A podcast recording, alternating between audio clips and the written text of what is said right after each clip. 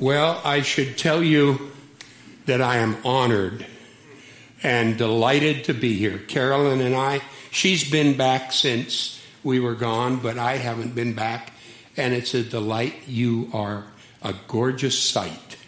I, uh, you know, I, uh, I'm just so glad to be here. Um, for any of you who need to get caught up, okay, today Carolyn and I are married 20,150 days and this morning.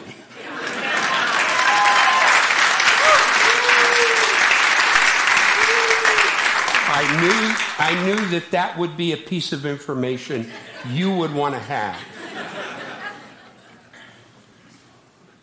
Well, enough about us. We're here to talk about what's his name. Uh, Jesus. Josh and Megan. Uh, we have, they've become our dear friends, and we have had good times together.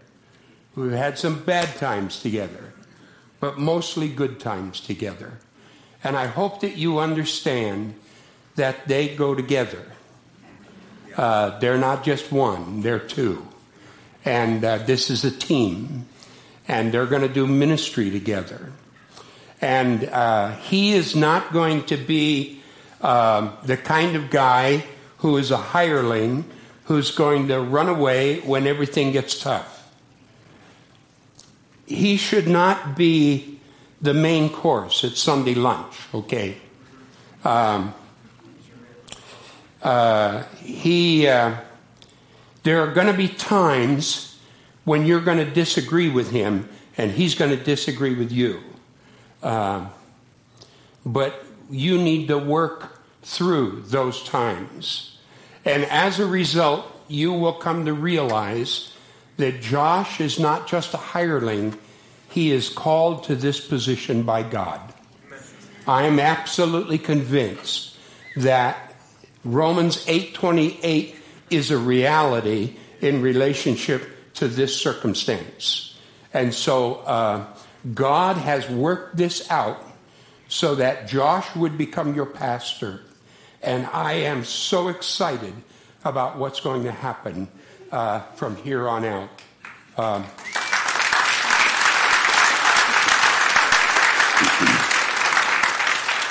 so your job is quite spelled out in uh, Hebrews chapter 3, uh, verse 17.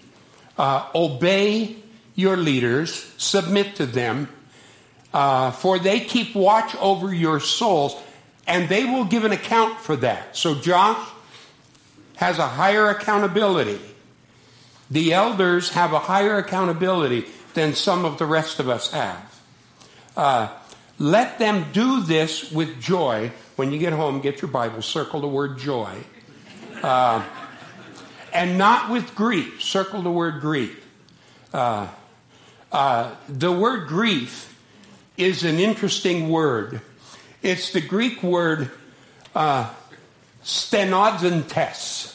Stenazontes. And, and this is what it means it means to grumble, it means to rumble, to roar, it means to groan.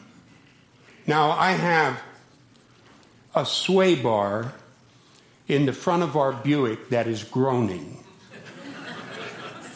and they told us 5,000 miles ago it needed to be repaired, but we haven't stopped the car long enough to make that happen. And every thousand miles it groans a little bit more. And you know what's going to happen if it groans far enough? Snap, you're right. So we don't want your leadership to be doing their ministry and having to groan through the process because that cannot keep going on. Um, it would be unprofitable for you. You know, there's no, there's no win. This is a lose lose situation. So, what do you do? How do you make this work with the new pastor? What is your responsibility? Well, let me give you four words. The first one is to pray for Josh. Pray daily for him. Pray as an individual. If you have devotions and you have a prayer time every day and you have a prayer list, add Josh and Megan to that prayer list. If you do this as a family, teach your children, teach your grandchildren to pray for their pastor. Uh, when you gather corporately as a church, whether it's a, a small group in a home, whether it's a prayer meeting someplace else, whether it's a gathering around before the service, pray for your pastor and his wife. Pray that they have wisdom beyond their years. Pray that God gives them courage to defend and stand by the Word of God, no matter what, no matter why, no matter when. Uh, in 1971, Carolyn and I went to a little church outside of Portland. There were about 35 people in it. 20 of them were in the same family. After a couple of weeks, I started scratching my head and saying, What am I doing here? But we worked and we worked and we worked. And there came that day. Now, I'm going to tell this story, honey, so you tell me if I'm wrong, okay? You stop me along the way because it's on her. There came that day when we hit a 100 people. And Carolyn was walking across the parking lot to our little 65 foot trailer uh, where we lived, and uh, she was feeling pretty good about herself because she had worked hard. And she would say, I was quite full of myself. And then we got home and we were having lunch, and the phone rang. And in those days, you didn't make a long distance f- phone call very easily because they were expensive. But it was Carolyn's sister. And she was telling Carolyn that she went to sing at a retirement center that particular day. And uh, while she was there, after she sang, you know, people come up and say, Oh, that was wonderful. And uh, this little lady, old lady, came up named Mrs. Papalanus. She was a little Greek lady. She was in Memorial Baptist Church in Fresno, California when we were there. And Mrs. Papalanus, who is now long gone home with the Lord, she said, uh, I want you to know that I have come to pray for your sister and her husband every day. And suddenly it hit Carolyn. The reason we hit 100 people was because some little old lady that we hardly knew in California in a care center was praying for Rich and Carolyn Hagenbaugh every day. And we have carried on that tradition. We've got specific people around the Northwest who have committed themselves to pray for us every day. Some of them are in this church. And there were times when I was going through a hard thing and I could remind myself wait a minute, Diane is praying, Barry's praying. I, I don't have to worry about this. God's got this. So Josh needs to know that you've got his back. Megan needs to know that you've got their back. How do you do that? By praying for them every day. Here's the second word I would give you be patient with Josh. Now, you, you're going to say, I'm going to tell you, I've been patient with Josh for a long time already.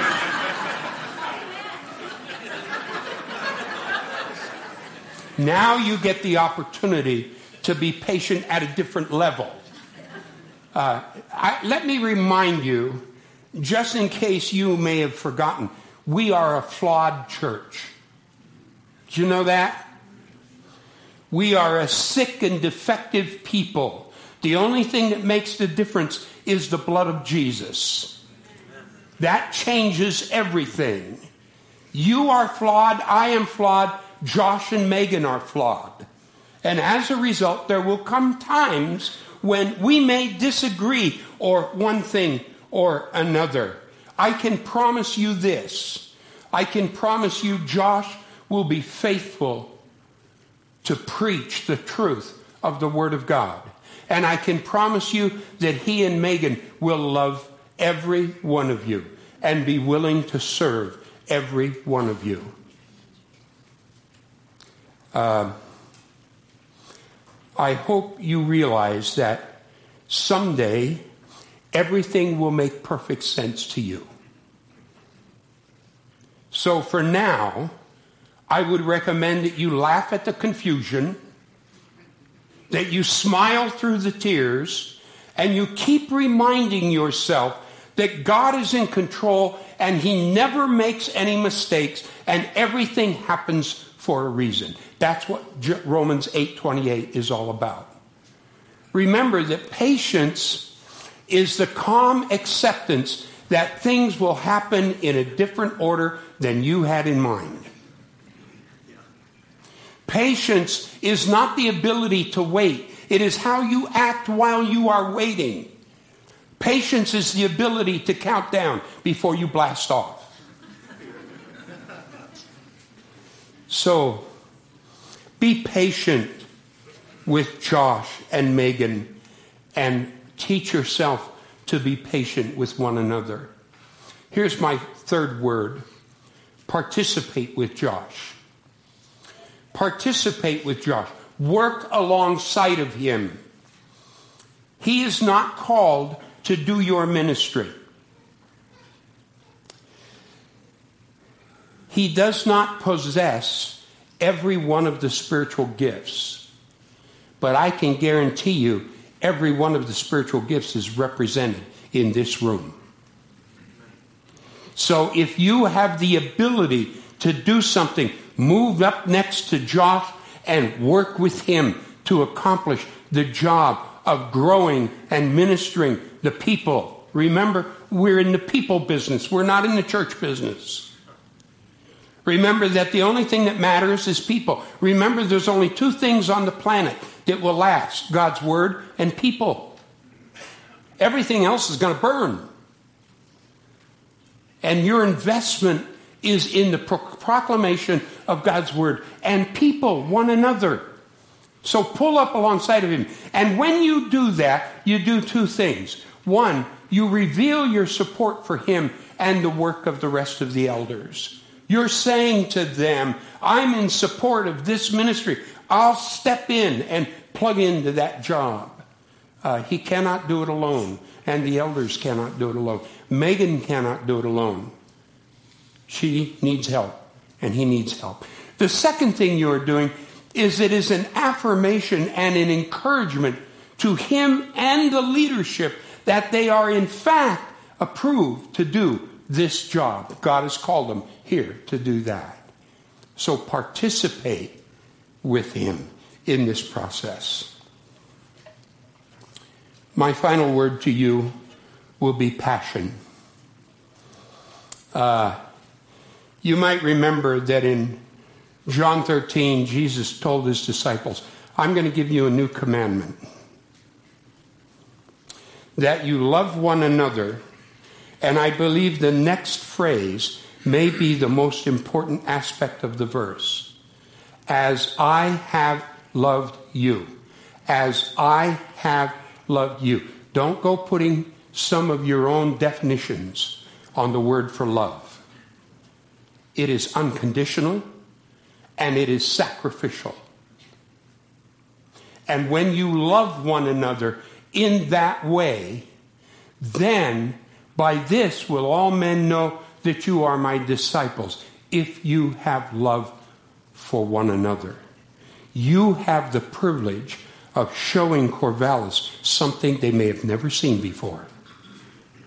You have the opportunity of showing Corvallis that this is a place full of people who are willing to sacrifice for each other, who love each other unconditionally, Don't let anything anybody says make you not love them. Don't let anything anybody does make you not love them. Make certain that you understand that this concept of love is so important to the reality and the existence of Northwest Hills Community Church. I bring you to Philippians 1, where Paul said, It is only right for me to feel this way about you. Paul had a feeling for the people. It's only right that I feel this way about you because I have you in my heart. I, I can relate to that. There have been times when I have longed to come back to Northwest Hills because you people are in our hearts. Don would come out and visit with us. I'd say, Good morning, Colonel. He'd say, Don't bother me, I'm fishing. but every time he would come, my heart would be filled. I have you in my heart. How I long for you. God is my witness. How I long for you with the affection of Christ Jesus. Now, you know that word affection. We've preached that word. It's the word splanchna. Remember that word? It means the inner parts. It's the word in Greek that refers to the abdominal area of the human anatomy. It's the word that we get our English word spleen from, splanchna. And it's the idea that Paul was moved in his abdominal area when he felt, when he, when he recognized the love that he had for the Philippian church. We talk about butterflies. We have butterflies. See, we talk about I love you with all my heart. What does that mean? If I get butterflies at 20,150 days, that means I'm in love. See? So Paul is saying there ought to be an emotional thing connected with this? Do you long to see each other? Are you willing to sacrifice for each other? Are you willing to uh, be unconditional with one another? Listen, that is the solution to so many of the difficulties that go on in churches today. Show the city of Corvallis something they've never seen before. Now, I would like to see Josh um, retire from here in 40 years, I'd like to come and preach that.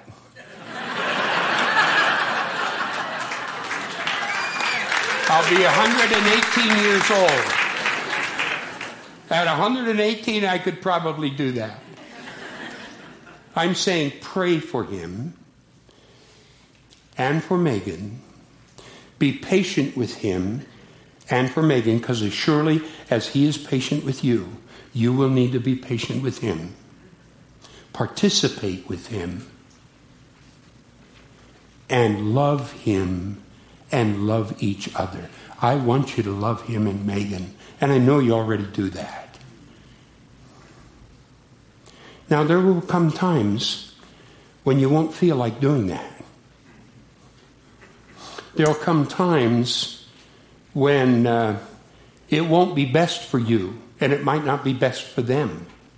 But let me explain to you it is always good for the kingdom. For you to pray, patient, participate, and have this unconditional and servanthood passion with them and with one another. And I believe God will bless this ministry. I'm delighted you had us come. We're going to get a free meal out of it, and we're glad to be here. Thank you.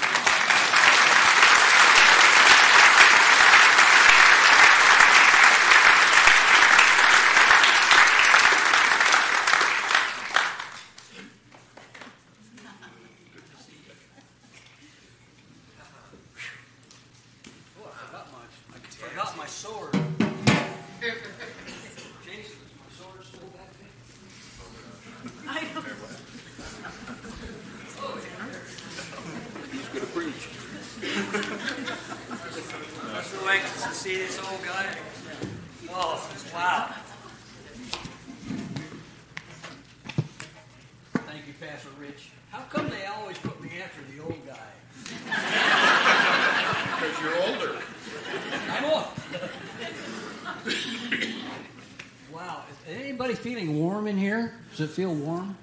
Let me tell you, it's not the temperature. The Holy Spirit's moving in this place uh, and just moving us. And it's so great to see everybody here to welcome our pastor and to show him our love and to show Megan our love. What a what a great day. I've been waiting for this day. I was gone all the time during the, the confirmation and the questions and the angst and the anxiousness.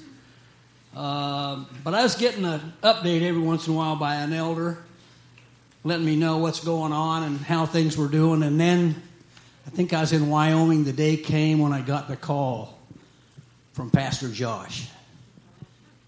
And he talked for a minute. How are you? I'm good. He says, Hey, we're in. Woo! Yeah. Man, I just kind of came up off the ground and hovered for a little while. But you know what? What impressed me the most is he said, We're in. And he wasn't talking about he and I, he was talking about his lovely wife. They're in. And she's as much a part of this as he is. And I am so uh, thrilled and excited to think that we have this team that's going to be working to lead us forward. Not only they are going to be leading us forward, but imagine the leadership group we have right now. Our elder team is as strong as it has ever been. And uh, I thank them for the quick work they uh, did to get us to where we are. The ministry teams we have, the servants we have. I mean, everything's in place. And I'm, I'm really excited about that, to get that idea. And what I was thinking, you know, we've been starting talking about rebuilding, and I was thinking of getting started. And a year, a long time ago, when we measured races in yards instead of meters, I ran the 100 and the 200.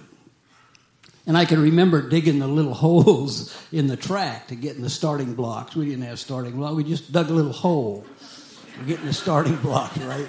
That's what we had. That's, that's all there was. Young, young people wouldn't understand. No, that's right. You'll have to talk to Pastor Rich. He can explain it to you.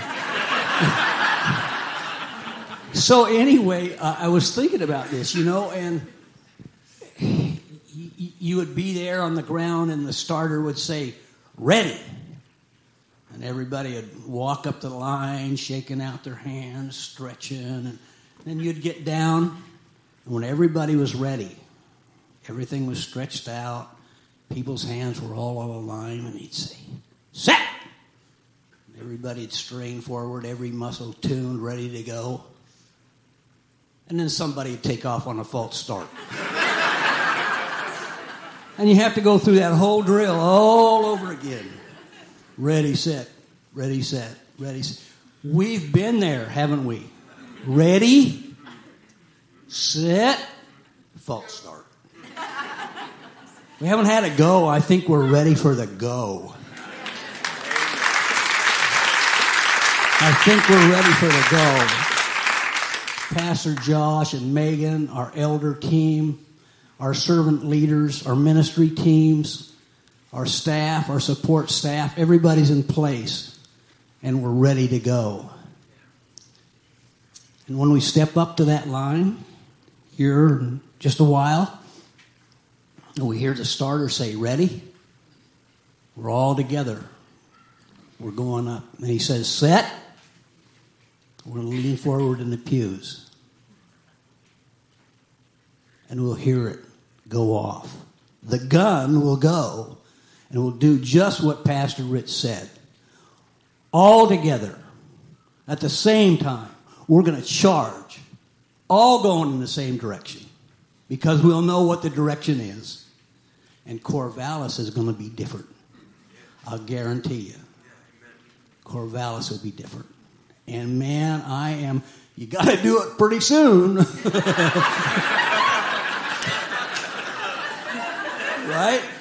I'm not going to be around here too much longer.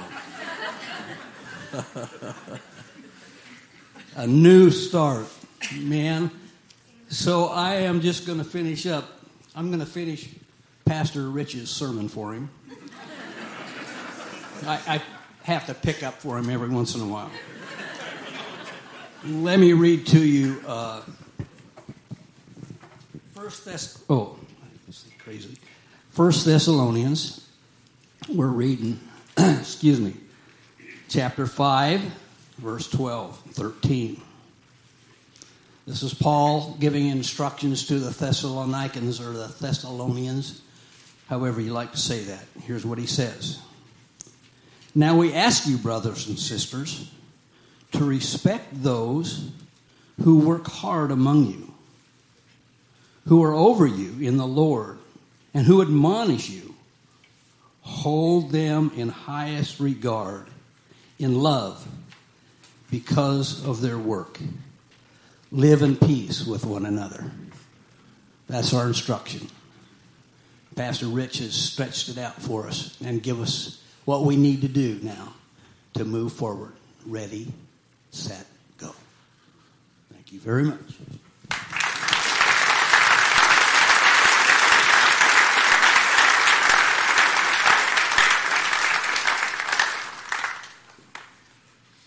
So, one question. Don, what's a pew? You said people be leaning forward in the pew. I don't know what a pew is. Because I'm just a young guy.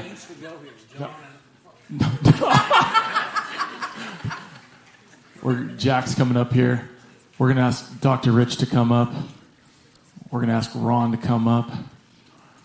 Uh, let's see. I want you to explain something to us real quick here because you're the military guy. What is a commissioning? Commissioning. You got to use a microphone.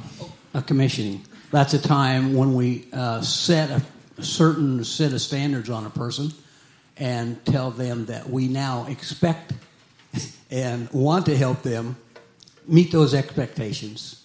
So I think that's a commissioning. I love it. So that's what we're going to do right Yeah, now. Yeah, okay. We're going to ask Josh and Megan to come up here.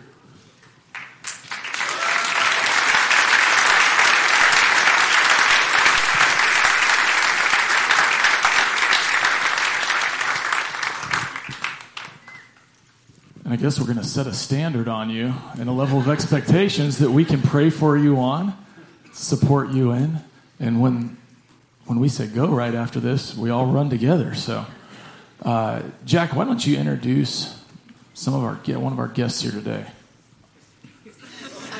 Stand- Standing behind me in the, in the tall stature of a Don Snow is Ron Johnson.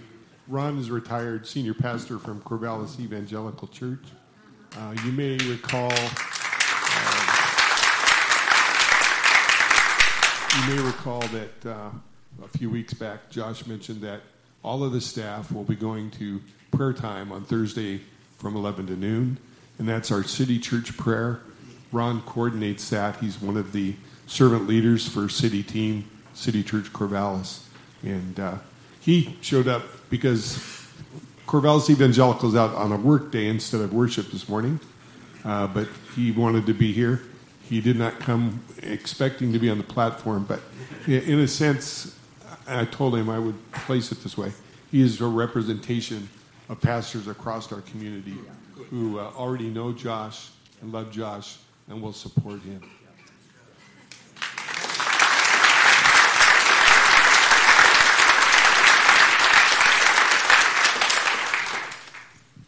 You're so hosed on time to preach today, dude. I'm not worried about it. well, we're going to spend a, a few minutes here praying. Uh, where did the other microphone go? It's in Don's pocket. I'll open up. Uh, if anybody else up here wants to pray, I'll just pass the mic off. John, you close us? That'll work. Absolutely. Let's put Josh and Megan in the middle. If you want to reach out a hand, let's just cover them in prayer right now. God, I just heard that word from, from Dr. Rich, just a prayer that Josh and Megan's ministry here would be joyful. And we just know what our church has been through.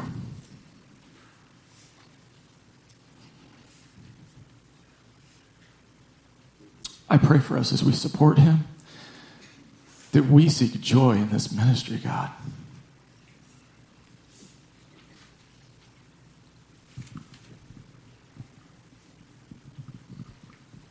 Father, we want to just really thank you for this morning.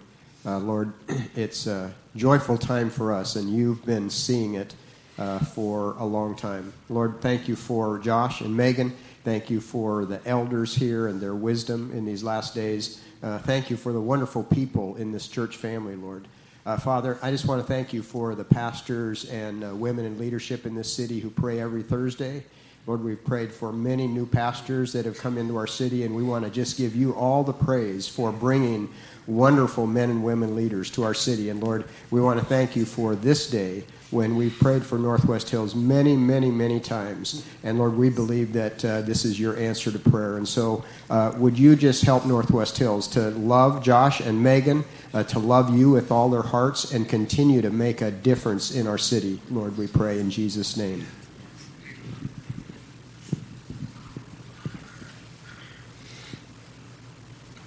Father, you have placed an anointing on Josh. Uh, it is evident in his preaching. It is evident in the way that he has lived and served among us in the last eight years. Uh, to be willing to uh, be plugged in in the empty places and to uh, pick up uh, where things are needed, uh, even when it wasn't his original calling to this congregation or to his original service. We thank you and look forward to how you will continue to work through that anointing. I pray that you will cover him you would be his front and rear guard, and Megan as well. That you would be alongside them, even as they are alongside each other. Uh, that you would cover them like the oil that uh, covered the high priest.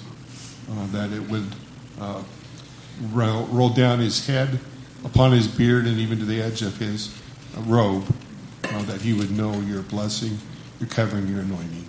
As he represents you, and as he serves us uh, as our as our lead pastor, our lead shepherd, uh, and then we know that He always will point us to Jesus, and we thank you for that.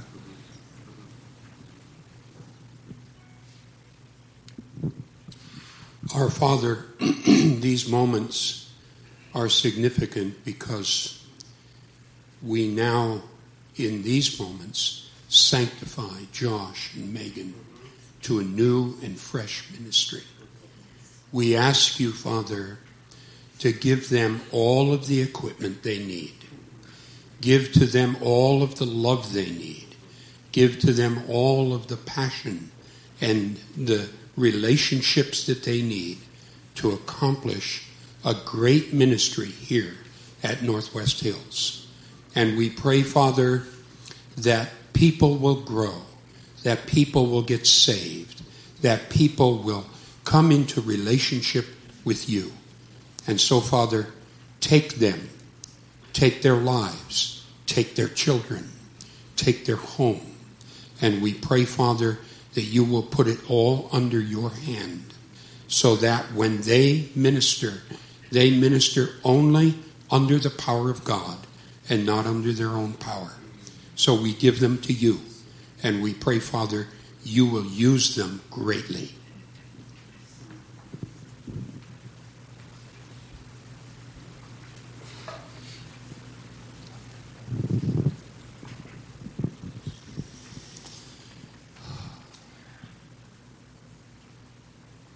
Lord, it's been a long time coming, and we are just so, so thankful for your provision.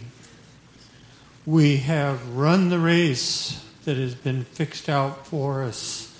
Um, we, as a body, have we have rejoiced together. We have wept together. We have grieved uh, together.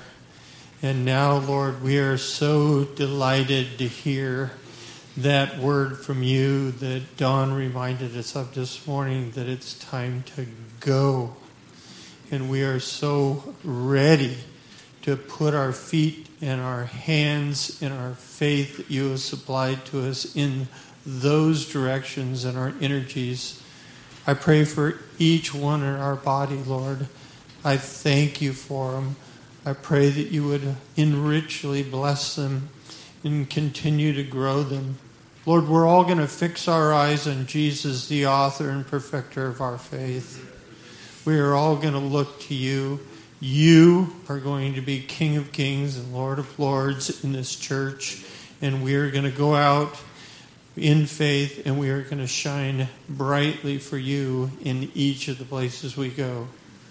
We pray that you would empower um, our new lead pastor and his wife, and you would bless them richly, that you would protect them greatly, and above all, Lord, that you would be glorified in all of this. We ask this in the strong name of Jesus Christ, my Lord, and all these people's Lord and Savior. Amen.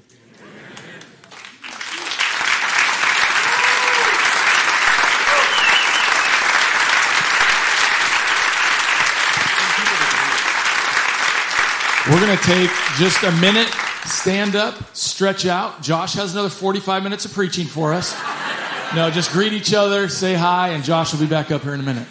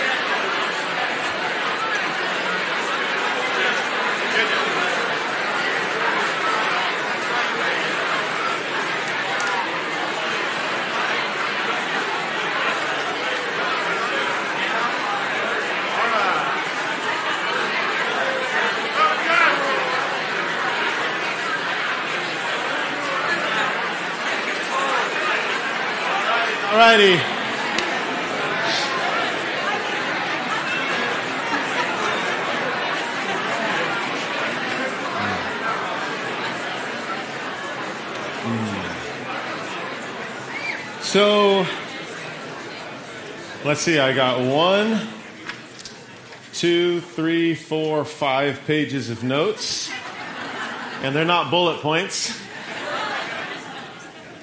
And I'm supposed to already be done preaching by now. So, um, I was I was really fearful that this moment would come, and I should have had a backup plan. But the whole time I'm going, I don't, I just don't know what I would do. So I kind of followed.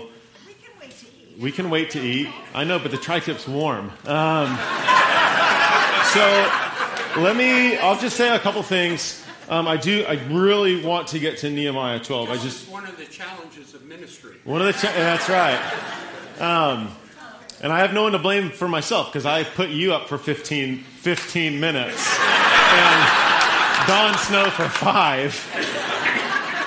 But um, no, I, I, I want to go back. Actually, I'll just I want to read something. It's kind of funny. I was I've been reading this book. Uh, it's called Streamline: How to Create Healthy Church Systems.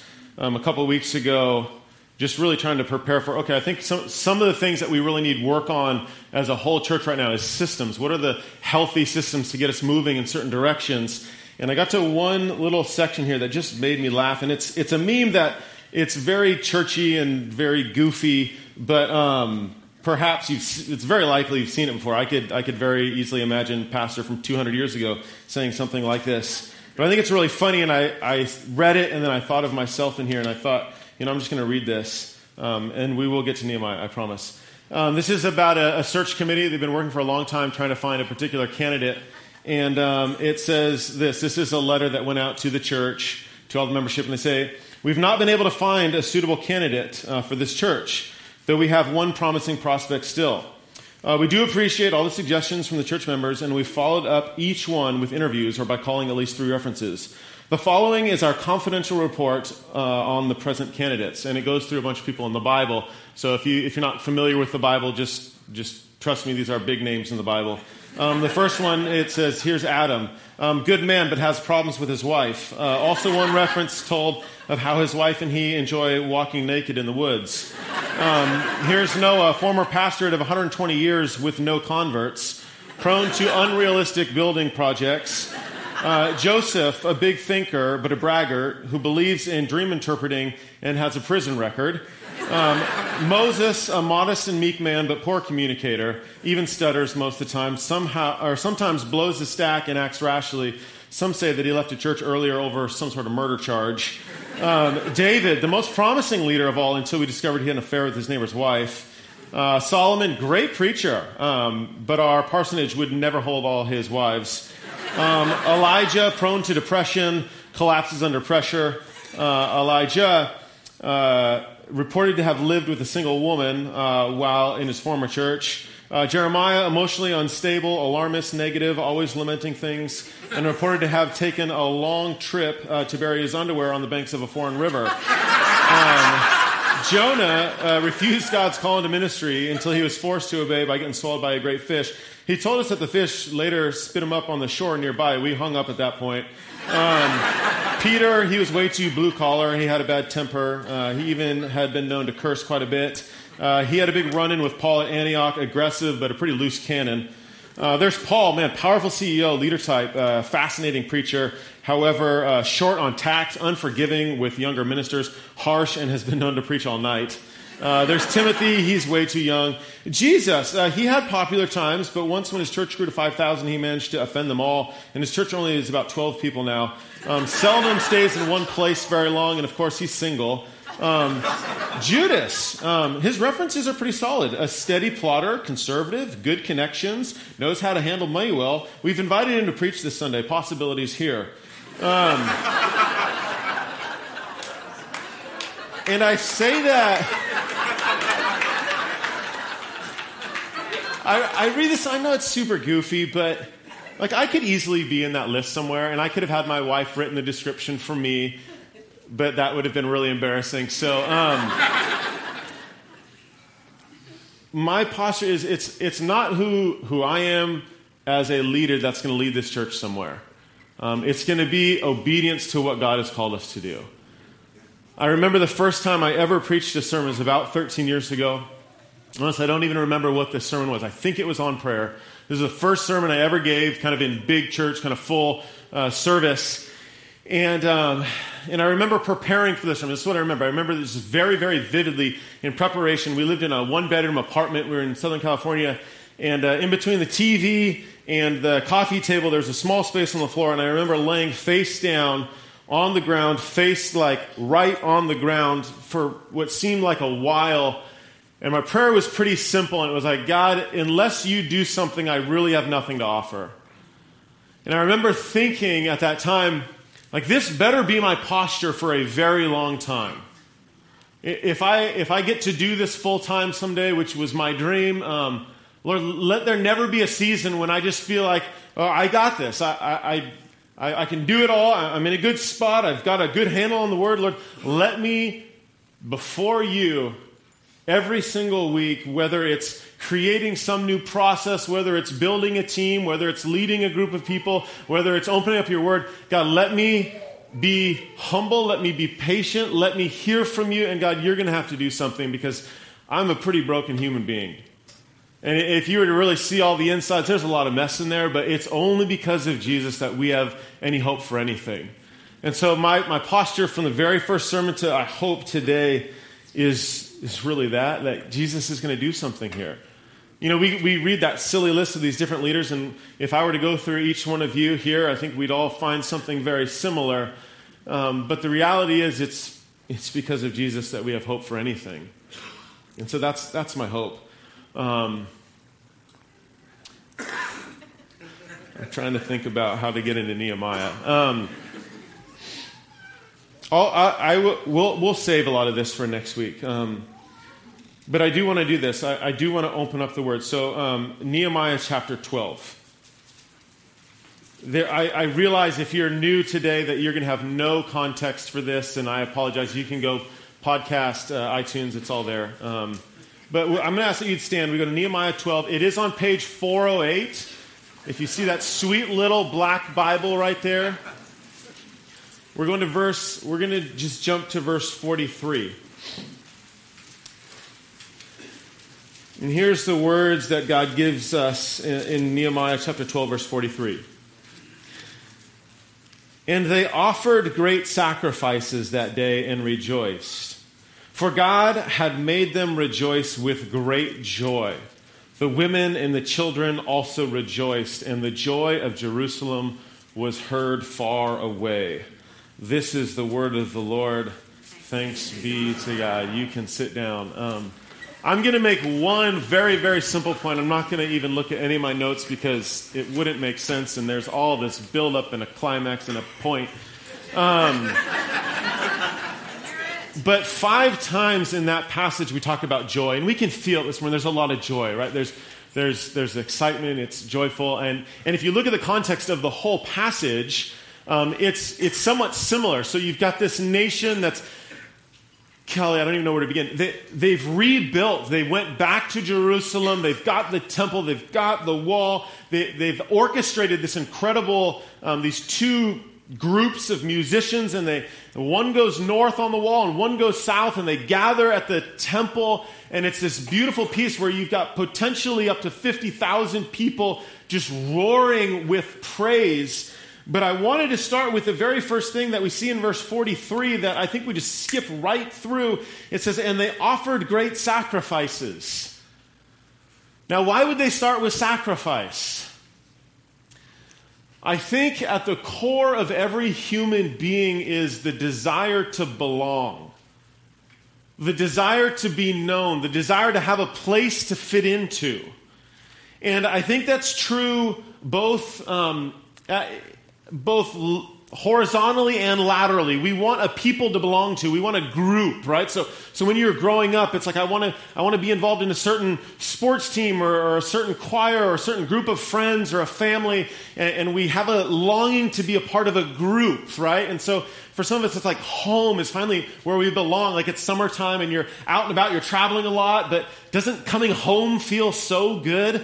We all have this longing for home, but then far more than just this this group life here, we in our hearts of every human being have a longing to belong to God. We have a longing to belong to something much bigger than just what's here and now. And, and here's the thing, um, and I, am trying to figure out how to make sense of all this very quickly. Um, in order for us to belong to God, like currently we're separated from Him. Uh, in just the human state, there's, there's sin, there's evil, there's guilt. And for the nation of Israel, they have 50 years where they weren't sacrificing because they didn't have a temple. So they have this like weird gut thing that says, I need to be close to the Lord, but I can't be because I can't sacrifice anything. And so this culmination starts with there's huge excitement, there's bands, there's music, but it starts with sacrifice.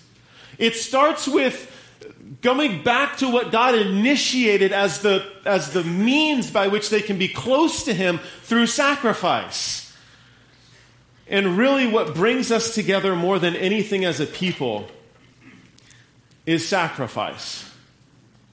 And it's not us that sacrifice things, it's the cross that, that is the ultimate sacrifice.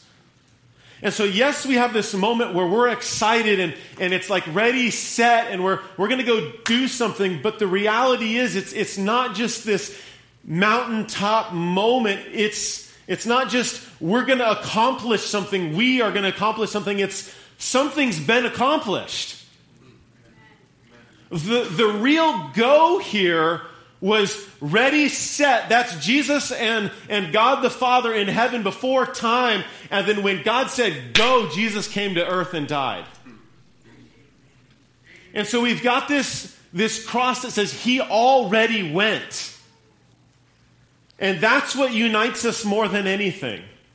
That, that's what's this cause of celebration. That's what brings joy. And, and, in the Old Testament, they just had a taste of it. So imagine this feast, like everyone's, again, there's this huge celebration, but I mean, what you're seeing here that's not described very well, it's only described very quickly, but is this stream of blood coming out of the temple. I mean, there was so much sacrifice that they, that they had to literally create a canal system that would move blood from the altar outside of the temple. And finally, for 50 years, they said, okay, we can be close to you again, Lord. But the closeness that we have is ultimately, yes, we're going to do something as a church. And, and, yes, we're like what I've been working on the last couple of weeks and, and the next few weeks, and, and what we're going to be inviting all of us into is, is different ways to go and to do stuff. But man, Jesus already went and he brought us close. Where we were far off, where there was a sacrifice that was needed, where we longed to belong to something greater than ourselves, Jesus made that way possible on the cross. And so with Thanksgiving, we gather today. So honestly, like, I hate talking about me. I, I don't like all that. So, oh, Josh, this, I don't like that. What I like, and it's necessary, I get that. What I like, though, is the culmination of saying what we are really celebrating is Jesus on the cross who gave it all to give us something to really celebrate. Because there will be a time where, where I will not be the senior pastor where Megan and I will be dead or gone. There'll be a time when this building won't be here. There'll be a time when none of us will be here. But the King, the one that we have to celebrate, will still be central. And so, yes, we're going to party, we're going to go have food, and, and yes, we're excited about the things to come, and yes, we're excited about movement. And I, mean, I had this whole point about the, the last part of the chapter was like, okay, the celebration's over, now get to work. Like he literally, he, he, like Nehemiah, he puts people in all these different jobs and, and there's going to be invitations over the next couple weeks. So I want us to be praying about, Lord, what might you have me be doing rather than just a, a moment of excitement? Because a moment of excitement doesn't get you anywhere. But when you align together and you move in a certain direction because of the excitement that we have from the death and resurrection of Jesus, that's when something gets done here on earth. But my goodness, something's already been done. And so I'm just I'm going to end on that. We I we have an amazing song set. So band, come on up here. I'm going to pray and please like we're not in a hurry to finish. This is a great set. So come on up band. I'm going to pray. We're going to sing and we are going to sing because we have a risen savior who brought us together in a place where we belong and that's with our father and that's so much better than anything here. So Lord, Every human has a desire to belong. We have a desire to belong here to church, to people. Um, we, we need that. What sticks, what, what makes people stay at a church very often is, is that sense of belonging. These are my people. I belong here. I have a place. I have something to contribute. God, but much bigger than that, where true joy comes from, it comes from knowing Jesus, that you have brought us near through your life and death. We were separated from you, we had no hope, we were alienated. But Jesus, you came, you gave your life. And we don't have to sacrifice. We, we, meaning, I don't have to bring up a bull. I don't have to bring up a goat. I don't have to bring up a pigeon. I don't have to, a lamb. Lord, I don't, I don't have to do that because you gave your life already. Lord, and you bring me near because I've got a lot of guilt, Lord, but you paid for it all. Lord, I just want to give the invitation to you. If someone's here right now, and maybe they've never had that moment where they've said, Lord, I, I thank you for your life being that sacrifice, bringing me at peace with you. Lord, it's a simple recognition that I, I have a separation from you. I need you. I recognize you're God. And I want to join you in a place to belong in something bigger than, it, than this. Jesus, we love you. Amen.